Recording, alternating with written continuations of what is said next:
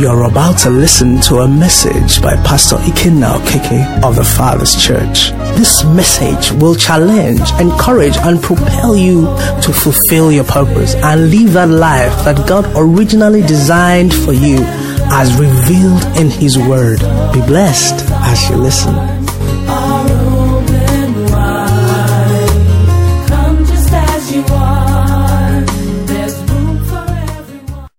Okay, come with me to Acts chapter 2 and we'll read from verse 36 to 47. And I'd like us to read together, please. And it reads Therefore, let all the house of Israel know assuredly that God has made this Jesus, whom you crucified, both Lord and Christ. Now, when they heard this, they were cut to the heart and said to Peter and the rest of the apostles, Men and brethren, what shall we do? Then Peter said to them, Repent and let every one of you be baptized in the name of Jesus Christ for the remission of sins, and you shall receive the gift of the Holy Spirit. For the promise is to you and to your children and to all who are afar off, as many as the Lord our God will call. Verse 40. And with many other words, he testified and exhorted them, saying, Be saved from this perverse generation. Then those who gladly received his word were baptized, and that day about 3,000 souls were added to them. And they continued steadfastly in the apostles' doctrine and fellowship, in the breaking of bread and in prayers. 43. Then fear came upon every soul, and many wonders and signs were done through the apostles. Now, all who believed were together and had all things in common, and sold their possessions and goods and divided them among all, as anyone had need. So they continued daily with one accord in the temple and breaking bread from house to house. They ate their food with gladness and simplicity of heart, praising God and having favor with all the people. And the Lord added to the church daily those who were being saved. Amen. May the Lord bless the reading of His word in Jesus' name. And may it be our experience in the name of Jesus. Okay, this morning I I just want to share a meditation and um, just some thoughts as the church is turning 19. I- I'm just thinking about the church. What are we even doing? What is this whole thing about? You know? And as I was, you know, meditating and asking the Lord what direction, a few thoughts in my heart, I, I heard the word Christ is central, pivotal to the church. And, you know, next I had, okay, Christocentric. Okay, so it talks about the centrality of Christ to whatever, you know, we do in the church. And, you know, as that was just going on in my head, this, um, I think it was Pastor George that led prayers this morning. And he started singing the song, Jesus at the center of it all. Jesus at the center of it all. Okay? From beginning to the end, it's always been you. Now, you see, it's important we get the foundation and the reason for why we gather. You know, part of what happened, I've shared this with us already, is that this anniversary, as we're looking and planning, and they were asking me what we're going to do, one of the things I put before the Lord is what is it we should do? What is it that we should do? Not what has been done. Praise the Lord. You know, there are things that are done, there are things that, you know, people do. But that people do something does not mean that is what should be done. Okay? If you want to know how something should be done, you should find out from who made it. So you find purpose or use from the Creator. Praise the Lord. And he began to take me back, say, find out what the church is about. And that's what we're going to just try and do with the brief time that we have this morning. What is it really about? What is the church? Some of us in our villages, we still grew up as the church, you know, struggled with the traditional religion. So you realize that as you were growing up, some people were still embraced into the worship of idols and you know some other things. I know some cities and some places still are engaged in it deeply. But as you know, for me, when I was growing up, I could just see little you know relics of okay before the white men, before the church came. This was what people used to do. You know, um, we went to uh, Pastor Go's village and they showed us the forest where they were throwing twins, Abby. You know, so these were things that were happening in our society before the church came. Now, if you can put Isaiah 9 2 for us on the screen, or better still, Matthew 4 16 and 17, any of them. Isaiah 9 2. Thank you, sir. It says, The people who walked in darkness have seen a great light. Those who dwelt in the land of the shadow of death, upon them a light has shined. The church is the entrance of light to the world. That's why soon we're going to be celebrating Christmas. Christmas is the celebration of the birth of our Lord and Savior Jesus. Jesus is the light of the world. Praise the Lord. Until Jesus came, men were bound in darkness. Men were held captive in darkness. Men were under, you know, uh, servitude to Satan, and they had no choice. From the fall of Adam, that was where man had been, you know, bound in and held captive in. But when Christ came, he came as light. And the Bible says his light shines, and what happens? He said, darkness is not able to comprehend it. So the church is the body of Christ. The church is the agency of God to bring light into the dark situation. Praise the Lord. Very important we understand that. So when we say we are celebrating, we are celebrating light. We are celebrating the victory of light over darkness. We are celebrating the penetration of light into a dark world. Okay? So he says the people who walked in darkness have seen a great light. Those who dwelt in the land of the shadow of death, upon them a light has what? Shined. This is what happens when Christ comes in. So when we read our text there, Peter on the day of Pentecost, Acts chapter 2 was Peter responding to the Jews on the day of Pentecost when they were wondering what was going on, what was going on. And in verse 22 of that same Acts 2, he said to them, Men of Israel, hear these words Jesus of Nazareth, a man attested by God to you by miracles, wonders, and signs, which God did through him in your midst, as you yourselves also know. It says, Him being delivered by the determined purpose and foreknowledge of God, you have taken by lawless hands, have crucified and put to death. 24 says, Whom God raised up, having loosed the pains of death, because it was not possible that he should be held by it. He went on and on, and now that 36, where we began from, he said, Therefore, let all the house of Israel, and indeed the rest of the world, know assuredly that God has made this Jesus, whom you crucified, what? Both Lord and Christ. Christ is the Savior, the anointed one. Praise the Lord. The one who we're waiting for, the one who the Bible records for us in the book of Revelation, that they held the scroll and there was nobody found all over creation who could open the scroll. And the apostle John said he wept bitterly. But they said to him, Weep no more. For what? He says, The lion of the tribe of Judah, the Lamb of God, is what? Come to open the scroll. So the church is about Jesus. Praise the Lord.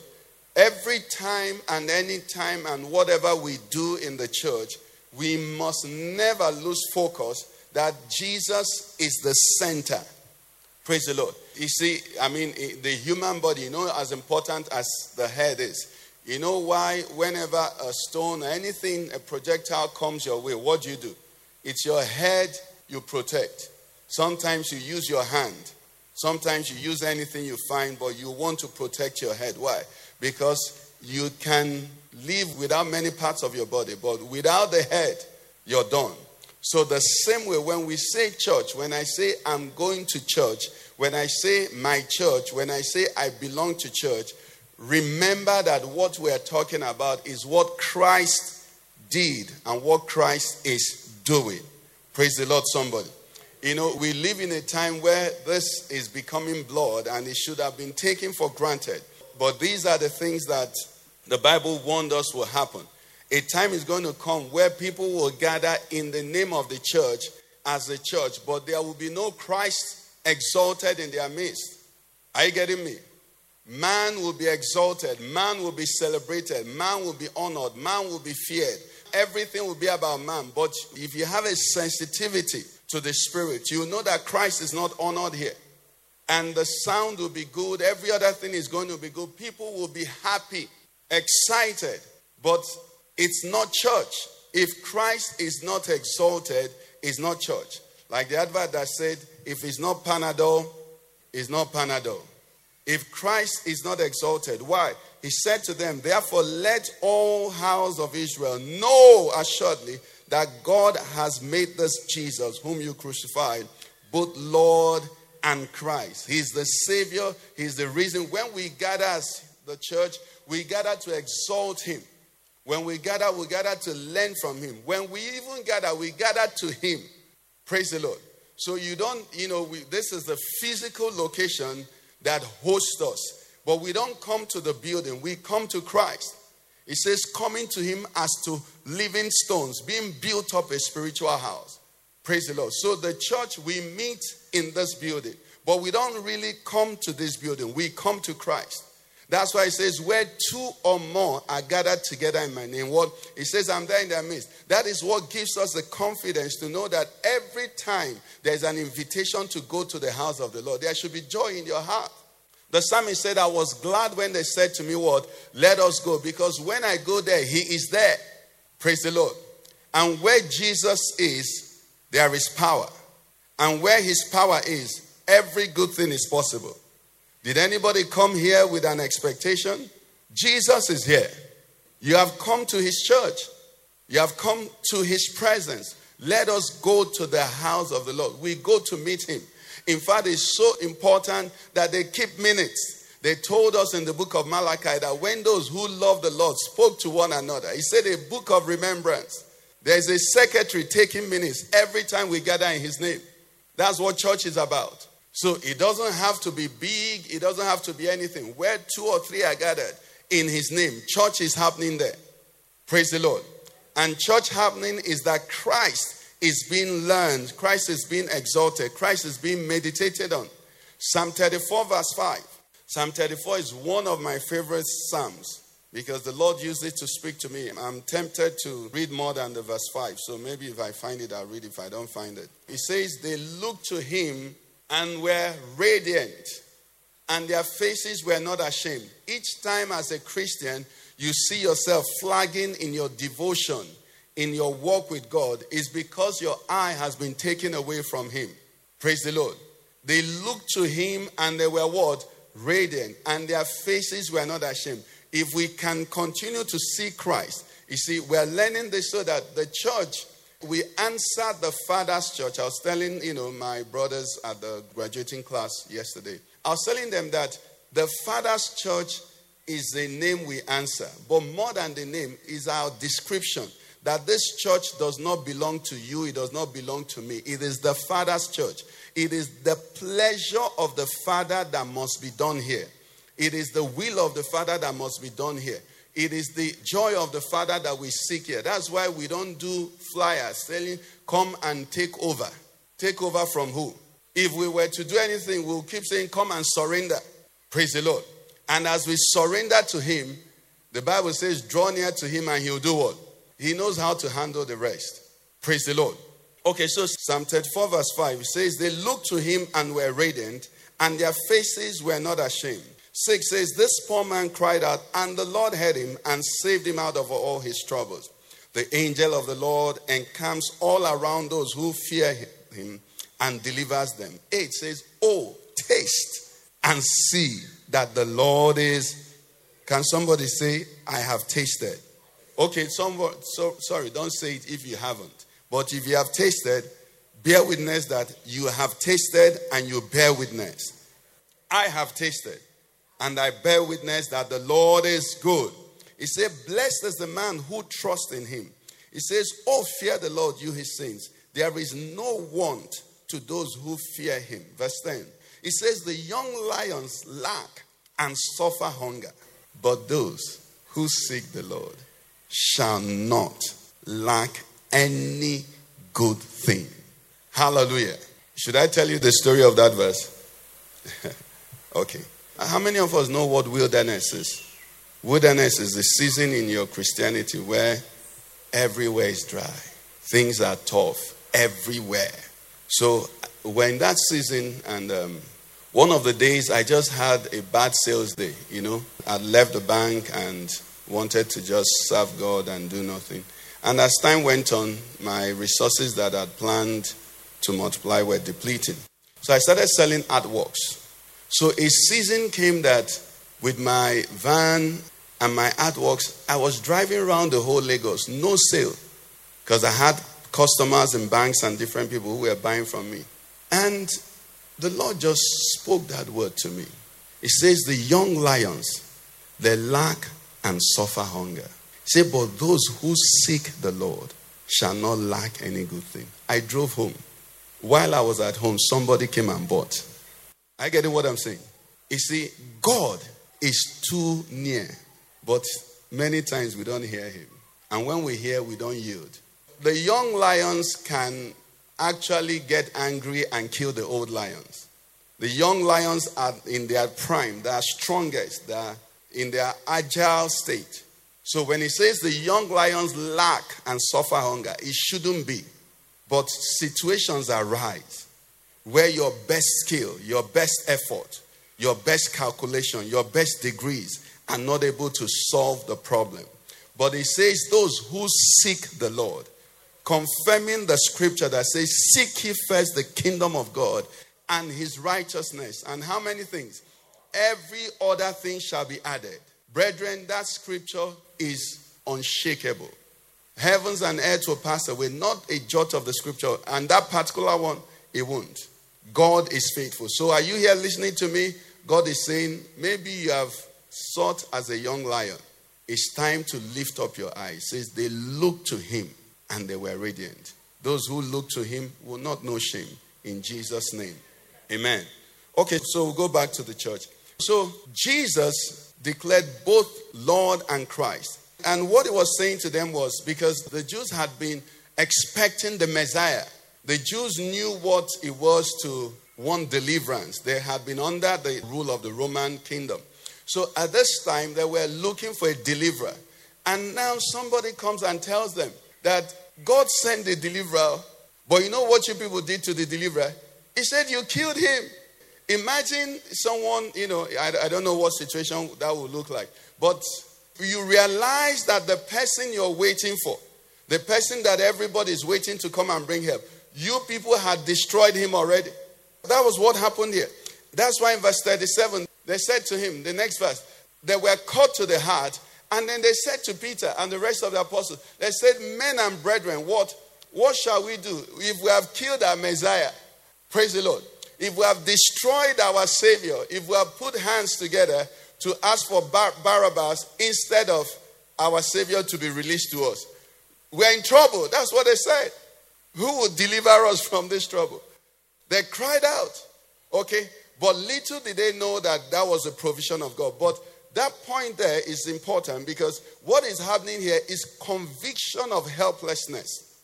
Now, for you and I to enter this church properly, not the Father's church, to become a part of the church properly, there is a stage in your life that you must experience. Is the stage of conviction. Let me say conviction. The challenge a lot of people have going forward is that they have never started. Some people enjoyed the church and continued. Some people liked the pastor and continued. Some people saw that it was in vogue and continued. The beginning of faith in Christ is conviction that you need help. You're helpless. You see, every man who is going to make heaven would have first seen hell close, you know, shave.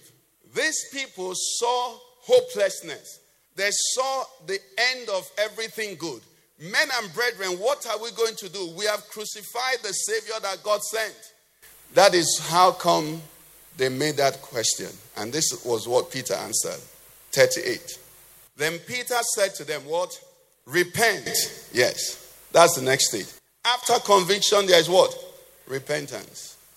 So when somebody says, I'm born again, and you ask him when, he says, Since childhood, know that he has learned the language, but he doesn't understand what he's talking about. Conviction is what makes a man realize that the direction he's going is leading to death. If I'm not saved, if something doesn't happen, I'm going to be destroyed. So I need help. I need a savior.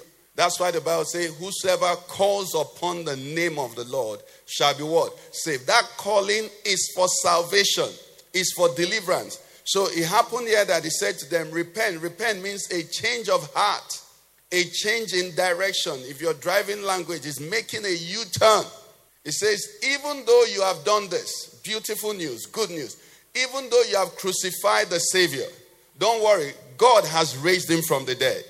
So God has reversed your evil. Praise the Lord.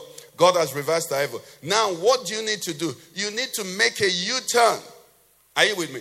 So the church is made up of men and women who have had conviction of their sins, the conviction of their helplessness, the conviction of the terrible situation they were in, and made a U turn, repented. Praise the Lord. And in this repentance, what happens is this your heart, we learned last Sunday that the, under the new covenant now, we don't begin to walk to get to a place. Under this new covenant, Christ, when we believe in Him, He already takes us to a place. And then from there, out of gratitude, and by the help of the Holy Spirit, we begin to outwork what He has deposited inside of us. Praise the Lord, somebody. So it says, repent and what? Be baptized. Every Sunday, from time to time, we announce that there's baptism going on. Baptism is very important if you're a member of the church. Are you with me? Now, this is what baptism is in clear language. Some of us are very young. A lot of us have grown old. I buried my mom and my dad, okay? Baptism is funeral rites for someone who has died. It's like funeral rites. So you're born again. Hallelujah. But there are things that need to what? Be done. Are you with me? So you are engaged in marriage, but no marriage yet. No ceremony. If someone asks you, when did you get married? Are you going to say we got engaged on social time? What do you do? You present a marriage word. The certificate doesn't make you married, but it's evidence you got married. Baptism is an outward profession or demonstration of an inward faith. If your faith has not led you to the point where you say, I need to surrender to baptism, that faith no be follow come. I'm talking about the church. Because in the time this happened, this is, remember there was also a baptism of John.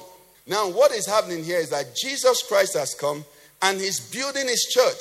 So, as this good news of Christ is being preached, as many as believed in him, something happens. And you know now, when you're being, going to be baptized in the Father's church, we have a pool at the back where we do the baptism. But the time we're talking about here, the baptism was done in the village square, in the center of the city. So on Monday, people come out. So guys that you used to hang out with, people that you used to, you know, shack with, they now see you and they see you walking with Peter and John. And they say, What's happening to this guy? And then they see you. They see you next thing. They dip you in the water. You know what immediately declares? It declares to these people, Goodbye, world. I stay no longer with you. Immediately, it's saying to them, I have left you. You know what that does? It reduces your battle by 80%. It's an immediate declaration. I've left your camp. I've joined that camp. Praise the Lord. Tell your neighbor, are you baptized? Or rather, ask your neighbor, have you been baptized by immersion since you believed? It's important. We're talking of the church. It's important. So it says, Repent. Let every one of you be baptized in the name of Jesus. And this baptism is the baptism after repentance, not the one that your father and your mother do for you. That's okay. They desire for you to be baptized. Now, when you grow, you make the choice yourself.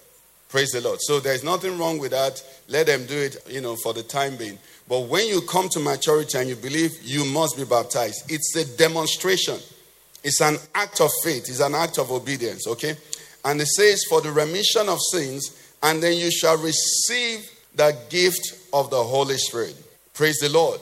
Now, the gift of the Holy Spirit is also so important to the church.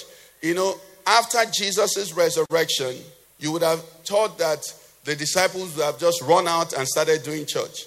What did Jesus say to them? He said, Don't go anywhere. He said, Wait, tarry unto your what? Endued with power. Why? Because you see, what you're getting into, you can't do it in your strength. We've learned here that the faith we have is a faith that no man can do on his own. The beginning of our faith is miraculous. The continuation of it is what? Miraculous. In fact, if you're here and you're married, you will agree with me that for the women now, let me take the women. It takes a miracle for the wife to submit to the husband. It takes an anointing. Wives, submit to your own husbands. How do you submit to somebody that makes a lot of mistakes? How are you sure this one you're submitting to is not a mistake? The man is driving. He said, Turn right, or turn right. He said, My friend, keep quiet. And then he takes you, people are going to Ogbomosho, he takes you to, uh, to Shagamu. And then you, you just, you're just wondering, what do I do with this man? Then the next time they say submit. How can you keep submitting to somebody that is making mistakes? It takes the anointing of the Holy Spirit. Do you understand? Because he's not part. You see, if he never made mistakes, submission will be easy. Do you understand what I'm saying? Every bit of Christianity takes the anointing of the Holy Spirit. That's why Jesus said to them, Don't go wait until you're endued with what? Power. It's the Holy Spirit that enables the Christian life. That's why I said, Repent, be baptized for the remission of sins. We've talked about sins every day, so I don't know if we'll talk about it today. But I says, receive the word, the enablement, the gift of the Holy Spirit. The Holy Spirit is what makes church church. Praise the Lord. Is what makes you and I able to live this life. How do you love some people you know that you meet? It takes anointing. And, and let me tell you what the anointing is like. I, I never really drank, but I tried it once. I didn't drink, you know, growing up. But I, I drank at my, I don't know whether it was matriculation or convocation, because I just needed something different to happen. And the reason I didn't drink wasn't because I was good, though. it's just that beer was bitter. That was my saving grace. Though. I would have been out for beer. But beer is bitter. So that time I wanted to get drunk. And I now bought a bottle of whiskey. That one wasn't sweet also, but the quantity you needed to get drunk was small. So I gulped it down. Now I'm just trying to tell you what being drunk is. You see, when you're drunk, eh? oh Lord. Do you understand? You move. Oh. if you see this staircase now, normal people will be trying to go one by one. You go five. what has happened? You're drunk. Now, if I cannot love my brother when I'm sober, when I'm anointed with the Holy Ghost, I will embrace him. The anointing takes you over. It says, Do not be drunk with wine. Do not be taken over with wine, but be taken over by the word, Holy Ghost. If you're stingy and you are anointed, you'll be generous. Most of our problem is anointing problem. He said, I can't keep my mouth shut. That woman that is always arguing with her husband, insulted, you lack anointing. When you are anointed, it's just like you say a drunk man. You tell him stupid, he say, yeah. you're a fool, he say, yeah, you're correct. what has happened? He's drunk. He's no longer responding as he would. He's responding as the thing that is taking him over. Is that's, that's what the Bible is saying. And he made it clear. He said, Do not be drunk with wine, but rather what? He's comparing, he's trying to show you this is how it works. It's simple. That's what the Holy Spirit does. So the Christian is somebody drunk with the Holy Spirit. In fact, I, I read a man who was writing, and he made a statement. He said it should actually be more acceptable that people come to church drunk with wine than they come to church not drunk with the Holy Spirit. because they cause more harm. That's why you can be a Christian and somebody will just step on your shoes and you have a bad service because they stepped on your shoes. Go, to the bar. Somebody's drinking, you break his voice. Bring another one. The sensitivity to offenses in church is because you're not drunk with the Holy Spirit. You're too drunk with flesh. Somebody passes, you remember what he did to you seven months ago? A drunk man said, You know, yesterday this happened. Said, Yesterday? He can't remember. He's drunk. When you're drunk with the Holy Ghost, you forgive, you forget, you move on. Day by day, new message we what? Receive. You're just fresh by the day. Somebody say, I desire to be drunk with the Holy Ghost. Day by day. Yes, you shall receive the gift of the Holy Spirit. Thank you.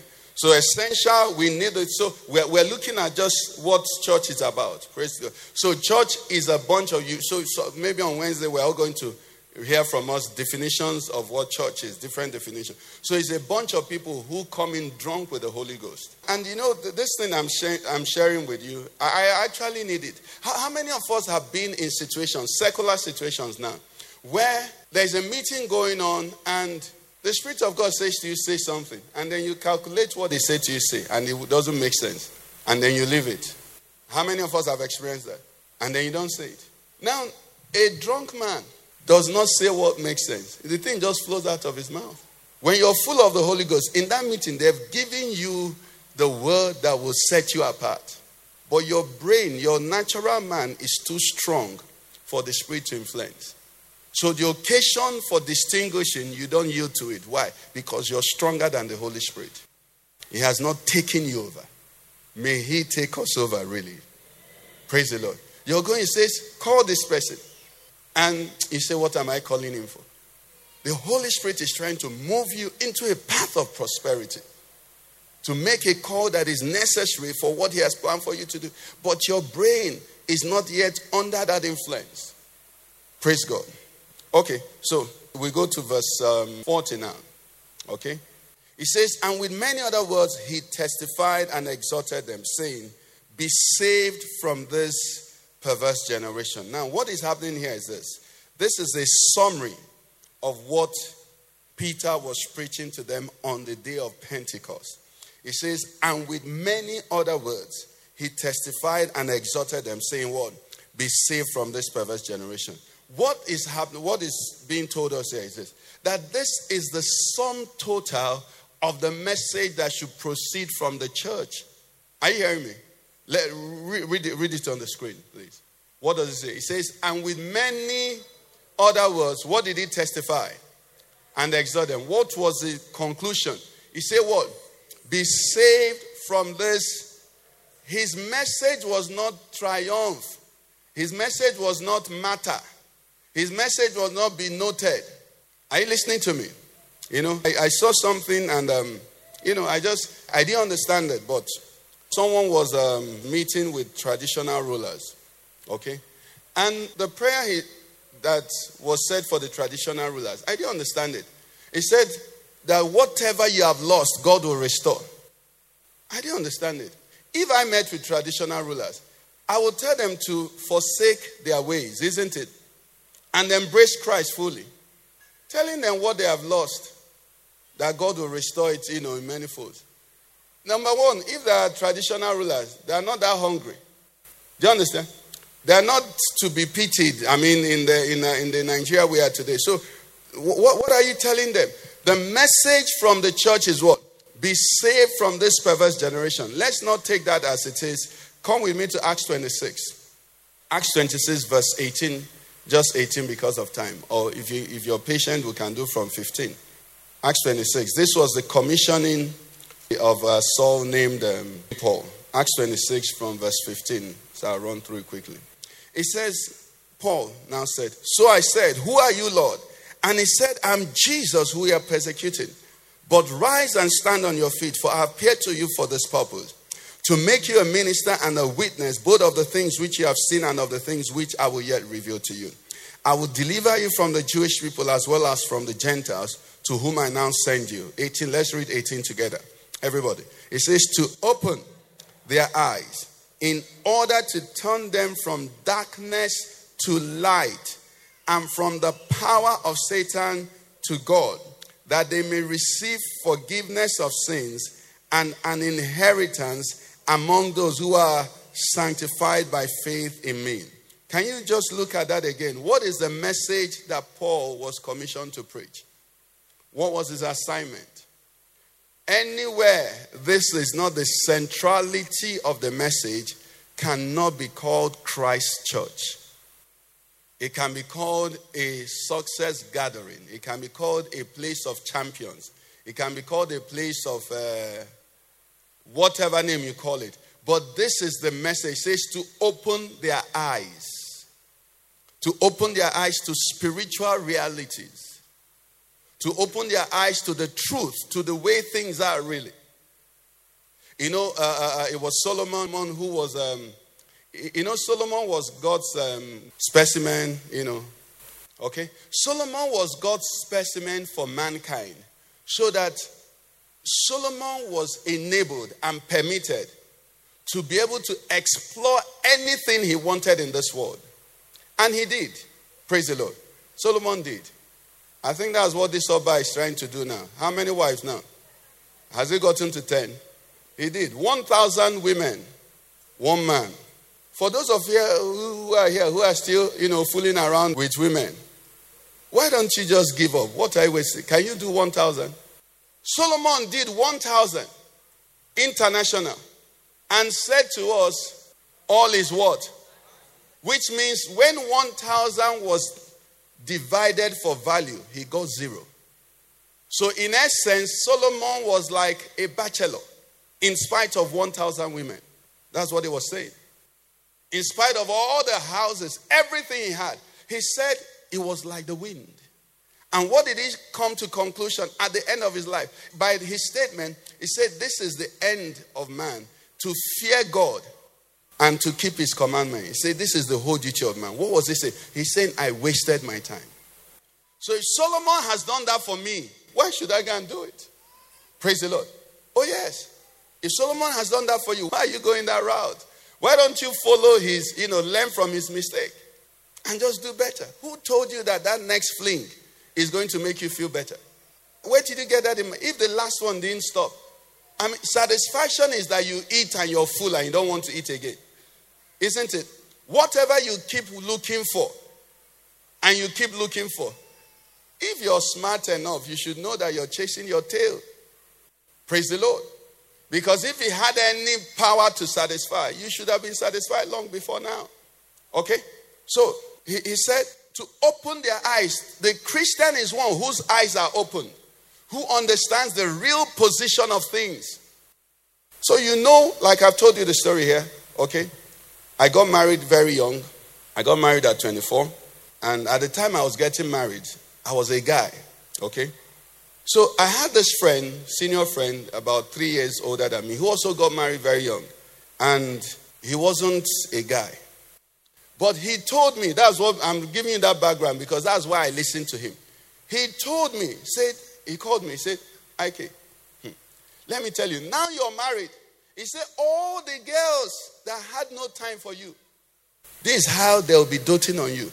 Don't think anything has happened though. It's just because you're married, there's something to destroy.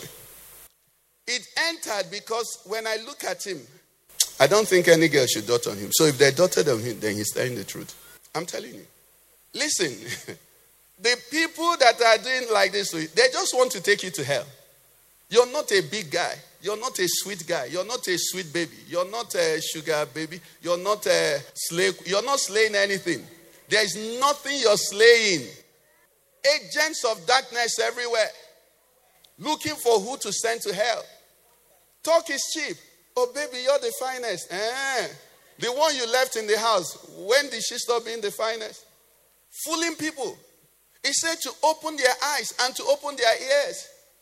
So when people tell you something, you know when they're telling you APC promises, dollar will be one naira. They're speaking APCs. to open their eyes. That's what the church does. When people come to church, their eyes should be what? Opened. Is somebody's eyes being opened today? That is the message. It's not to tell everybody you're gonna make it, you're gonna make it, man. You know what I'm saying, man? Come on. We can have another meeting and do that, but not church. The purpose of the church is to open eyes. The Bible says the God of this world had blinded the minds of people, lest the light of the glorious gospel of Christ should shine upon them and they be saved. So we're in the business of opening eyes. That's why the days when I used to preach at weddings, I don't preach love, love, oh, because there are some people who that's the only time they enter church. I will go deep and bring evangelical message. At least anywhere they go, they know they've heard it once. Because people's eyes need to, some people don't know what is going on. Praise the Lord. Okay, the next one says, in order to turn them from what? Darkness to light.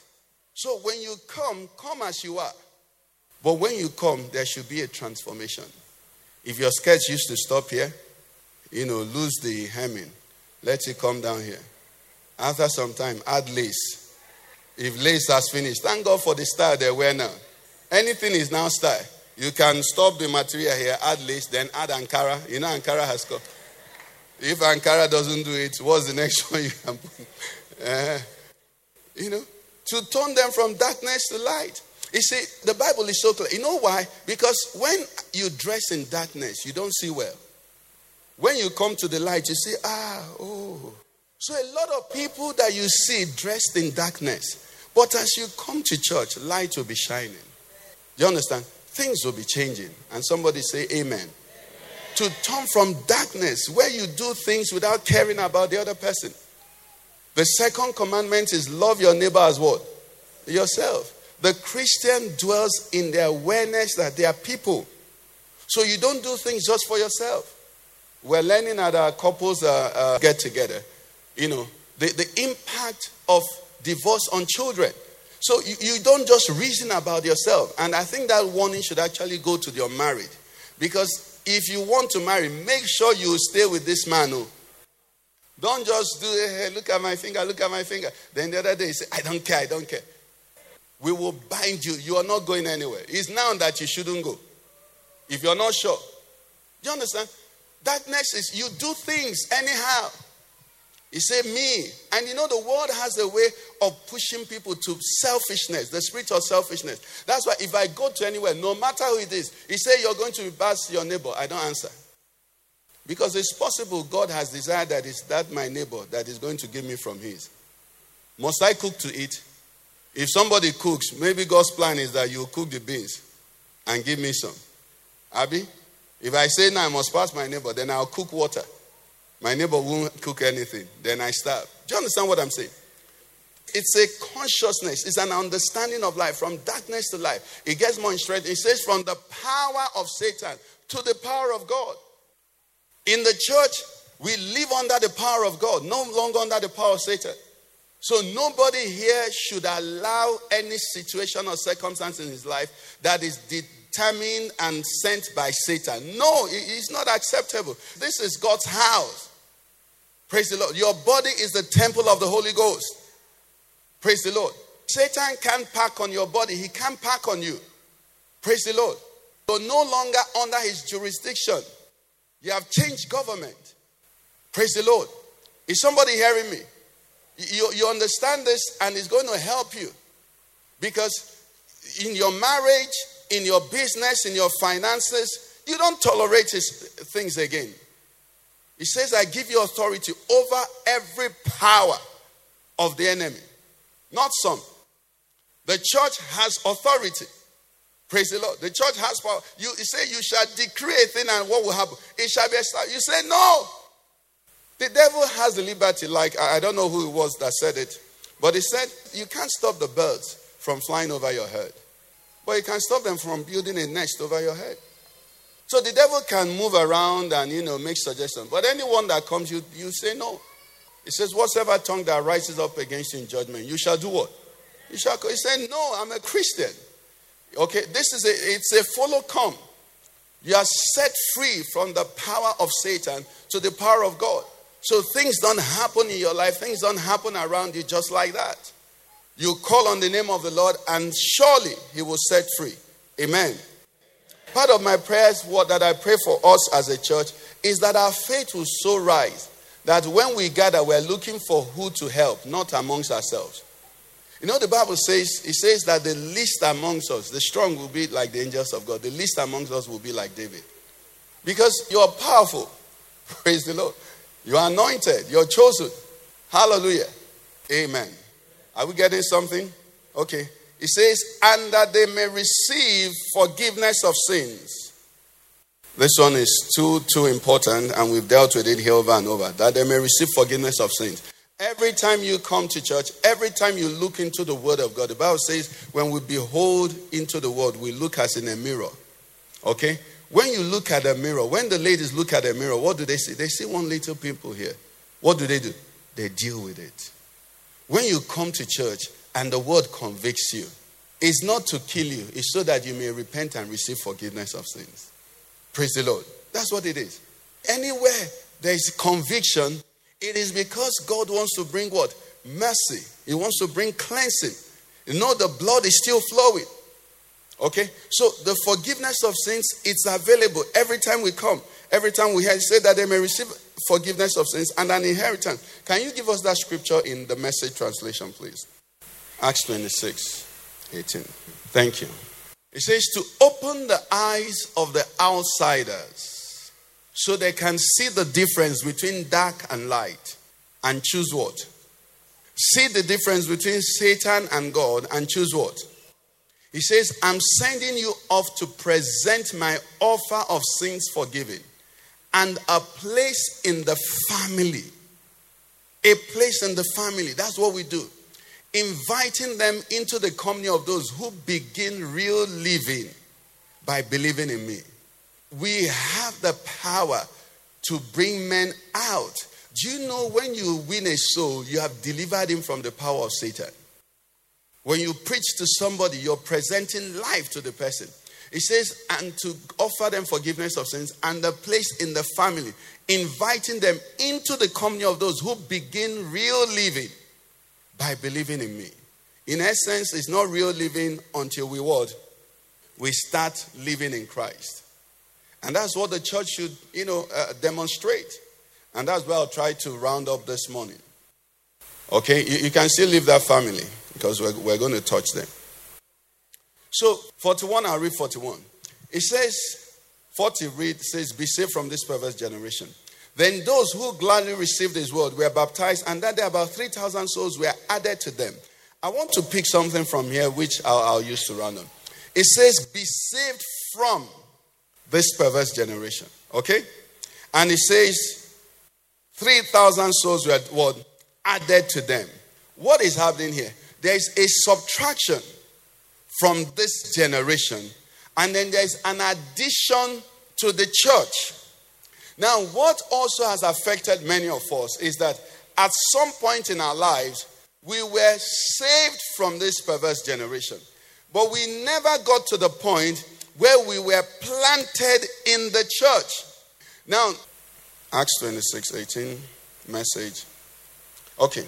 It says, I'm you off to present my offer of sins forgiven. And a place in what? The family. The church is the family of God. No child, not even in the animal kingdom, do they have offsprings and they survive on their own. Is there anyone you know? The lions, you know, when they have their, their, their whelp, they have to nurse. Even when the chicken hatches, they, they have to nurse. There is no place, nowhere where God designed it that where a child is born and it survives on its own. There must be a family. Now, the same way spiritually, as you're saved from this perverse generation, there must be an addition to the church. If not, that child is going to be exposed to things he or she can't handle. And that's why there's a strong temptation to many of us who say, I go to church, but I don't want to, you know, I really don't want to be known. You know, I just come and go. You're a visiting infant. Do you understand? It says, and a place in the family. The church is family. We're going to understand why it's family. Because your growth, my growth, our growth is going to be dependent on the interactions. Now, the Bible says we are all members of Christ, right? So my body, as physical body now, I have my fingers, I have different parts of the body. So, for instance, maybe when I got saved, I got saved and I became a toe. If the toe refuses to be joined to the body, of what use will it be? Okay, let's take it that, that you're so important. You're the eye. So you're an eye. Okay? But you're not joined to the body. What will happen? You stand on your, you, you'll be useless. The same way, the church, when you're saved, you're saved as a member of the body.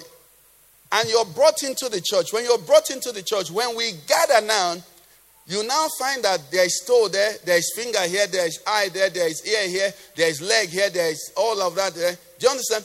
Now, in that process, you and I can find fulfillment. We can find growth. Are you with me? Some of us, the first miracle, you, you don't even know God has anointed you to work miracles because you have never fellowship with somebody enough that you had the privilege of praying for them. Who are you going to pray for? Your business partners that don't believe that if you place your hand, they'll knock it off. And you won't even do that because you've never experienced it. But as you come to fellowship in the body, you're going to rub off on one another and we're going to be meeting with one another. As we meet with one another, what is going to happen is that the gifts God put in you will connect with the body and bring a blessing to the body. And then the gift that is in the body is also going to bring a blessing to you. That way you can stand. I look at my life, Pastor, what is one of your secrets of, you know, being, uh, uh, for now, I think for, for this time now, I should have been born again for at least 27 years or 28 years. Okay? I'm pastoring for 25 years. Now, what is the secret or what is the key? I told us last Sunday when we got born again, we went to the church and said we want to be registered members. Churches didn't have registered, they were laughing. You know, I've asked many questions and people were laughing. They were laughing. But from that time, I can't remember any week that Sunday, Wednesday, Tuesday, Saturday, I just got planted in the body. Are you with me? Now, who knows? I may have been a kidnapper, but when you gather with the body, do you understand? Whatever I may have been, as you continue to gather with the body, things are being knocked off of you. Greed is taken off of you.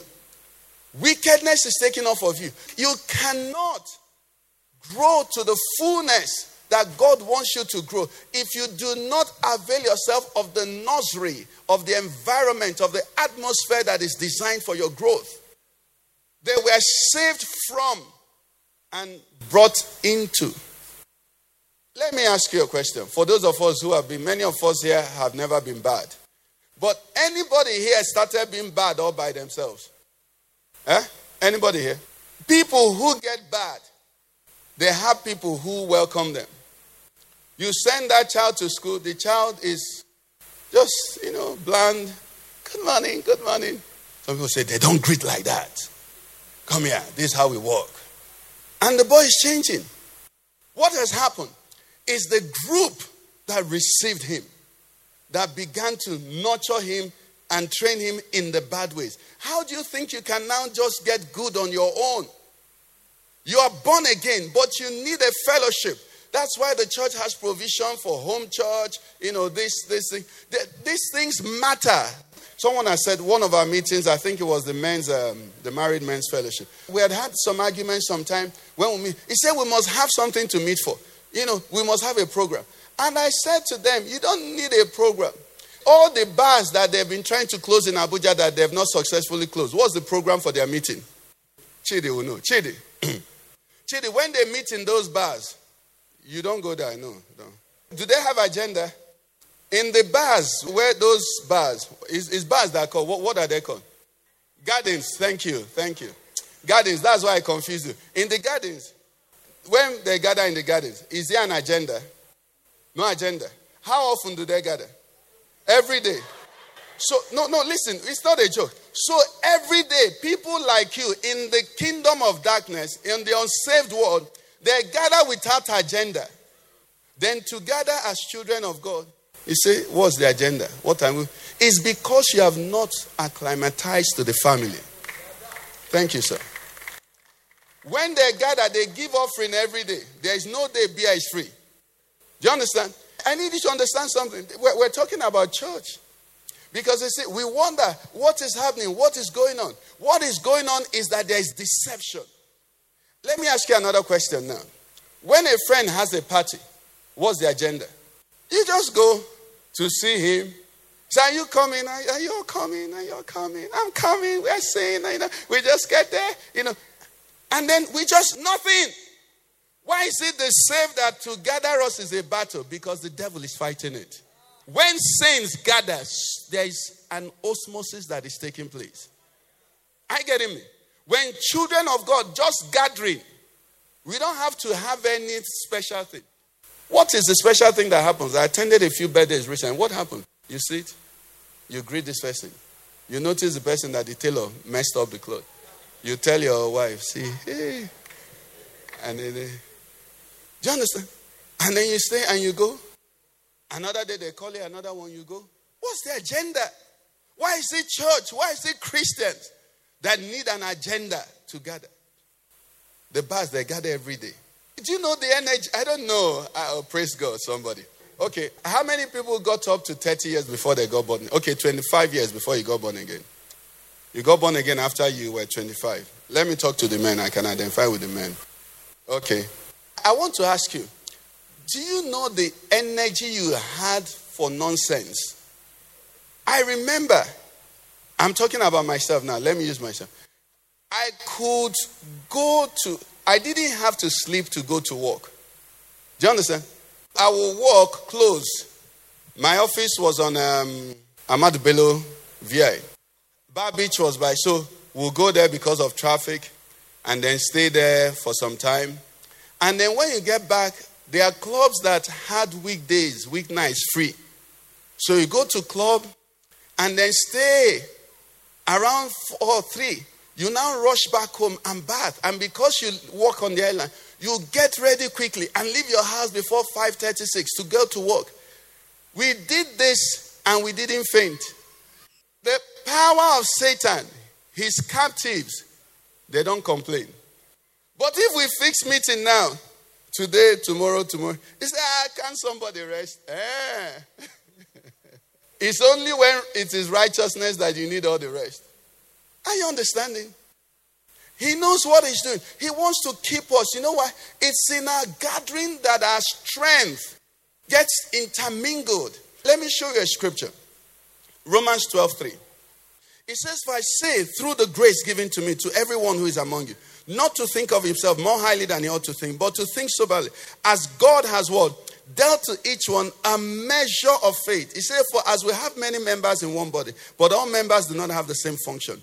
So we being many are one body in Christ, individually members of one. Now, if we have many members, it means that I have something, but I need some other things that I don't have. So to me has been given a measure. For me to be complete, I need your measure. You need my measure. That's why we are church. Praise the Lord. You need my measure. I need your measure.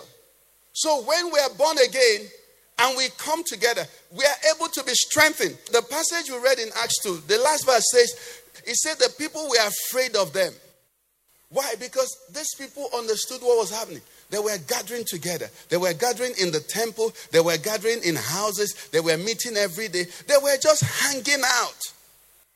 Do you know that the Holy Spirit can give billion dollar ideas as four of you just hang out? Do you know that can happen? Because where two or more are gathered together in my name, He's there. That's the design of the church. It says, To everyone, God has dealt to everyone a measure of faith. So my faith alone is not enough.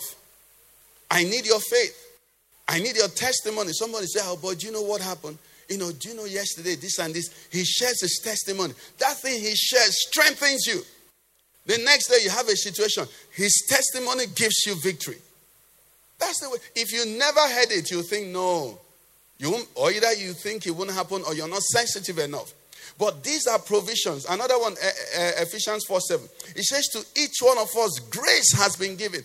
To each one, grace has been given according to the measure of Christ. So I have some, you have some. when we gather together, we're too powerful. Somebody say, Thank you, Jesus. Okay, so we are saved out of the perverse generation. And even that one is so difficult. I want to believe that there are no persons in this church who watch um, Big Brother. I heard the Big Brother this year didn't succeed very well. No, I, I think the um, P2B thing affected it. Or I don't know. But you see, when you're saved, you're saved from something, from this perverse generation. If you don't come out from it, even though you're saved, you can be recaptured. That's why when people say once saved, always saved, it's not in the Bible. The Bible says there is therefore now no condemnation to those who are in Christ Jesus, who do not walk after the flesh, but according to the Spirit. So that I called on the name of Jesus seven years ago, and now I live in clubs and bars. I may not have called on Satan, but he has called me. Do you understand? Save from this perverse. There is a place you must come out from. The Lord said to the children of Israel, He says, I brought you out to bring you in. There's a coming out. There are things that should no longer be found around you. There are things that if they come and search your house, they shouldn't see it. Praise the Lord. It shouldn't be found. There are things that shouldn't be on your phone. You know, there's this thing Facebook started now. I get a lot of information and, you know, articles that I read on Facebook. But recently, I think about three months ago, they introduced the reels, those things that they put. Up till now, I've never clicked one. I want them to know I'm bad market. Do you get what I'm saying? I want them to know I'm bad market. When I see the speed at which I jump, because I don't want them to distract me. This man is focused. I get what I'm saying. I'm here to read. There are many Christian articles that they read. There, there is news and all of that. No, this is what I want. Send me more of this. You must come out from the world. Some people say, ah, I don't know this thing they sent on my phone. It's because you clicked on one last week. They say this is a customer. It's only YouTube that I go to from time to time, and they bring some advertisement. I say this would haven't known me. They know they should know by now that you don't advertise things like this for me. Singles in your area. you know, you come out completely. I hear me. Saved from this perverse generation. Salvation brings you out. Are you with me? You see, some of us now, there are some of your old friends that if you call them, they should say, What is going on? Because they know you're no longer with them. But if you call them and they are just hailing you, it means that they've, they haven't even observed the difference. They say, we're, we're looking for you the other day. Ah, you know that there's still work to be done. Let it be that you call them and say, Ah, what is going on? I get it. The church is a peculiar, I say you're a holy nation, a royal priesthood, a peculiar people called out to show forth the praises of him who called you out of darkness into his marvelous light. We're to be so separate. And you know what? Is that separation that brings admiration. The reason the world has no regard for us is that the church is working too hard to look like the world. To them, we are, we are just pursuing after them. So, what, what's the thing to look for? But when we separate, they notice that, ah, these guys, they always come together. You know, you just see them when they're amongst themselves, they're laughing and when they just separate, they're walking. I mean, I'm not saying it should be, you know, unfriendly, no. But we are a family. Praise the Lord, somebody. We have been called out. We have been brought in. We are the members of the body of Christ. We can see better. We can understand what the, is what is at stake. We know what this thing is about. We know what the enemy is trying to do. We know the end is coming. We know that rapture could happen today. Do you know that rapture could happen today?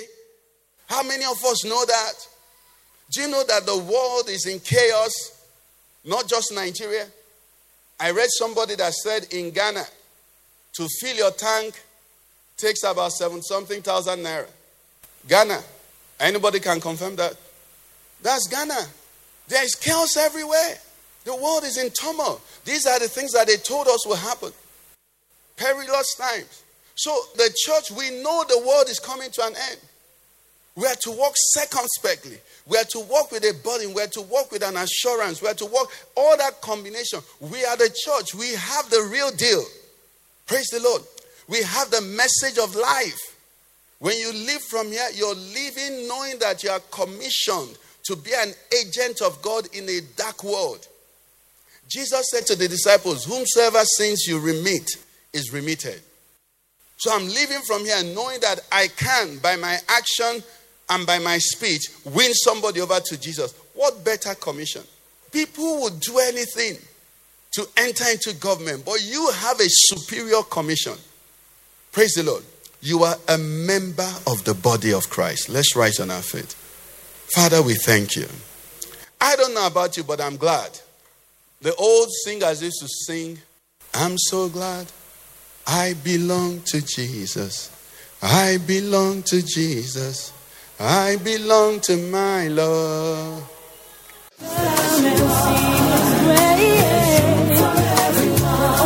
You've been listening to a message by Pastor Ikena Keke of the Father's Church. We are sure you've been blessed. We invite you to worship with us at Eden Center, Banex Gwarimpa Expressway, near Next Carry, Abuja. For telephone 0929090000 or 0703158804. You can find us online at www.thefatherschurchonline.org. God bless you.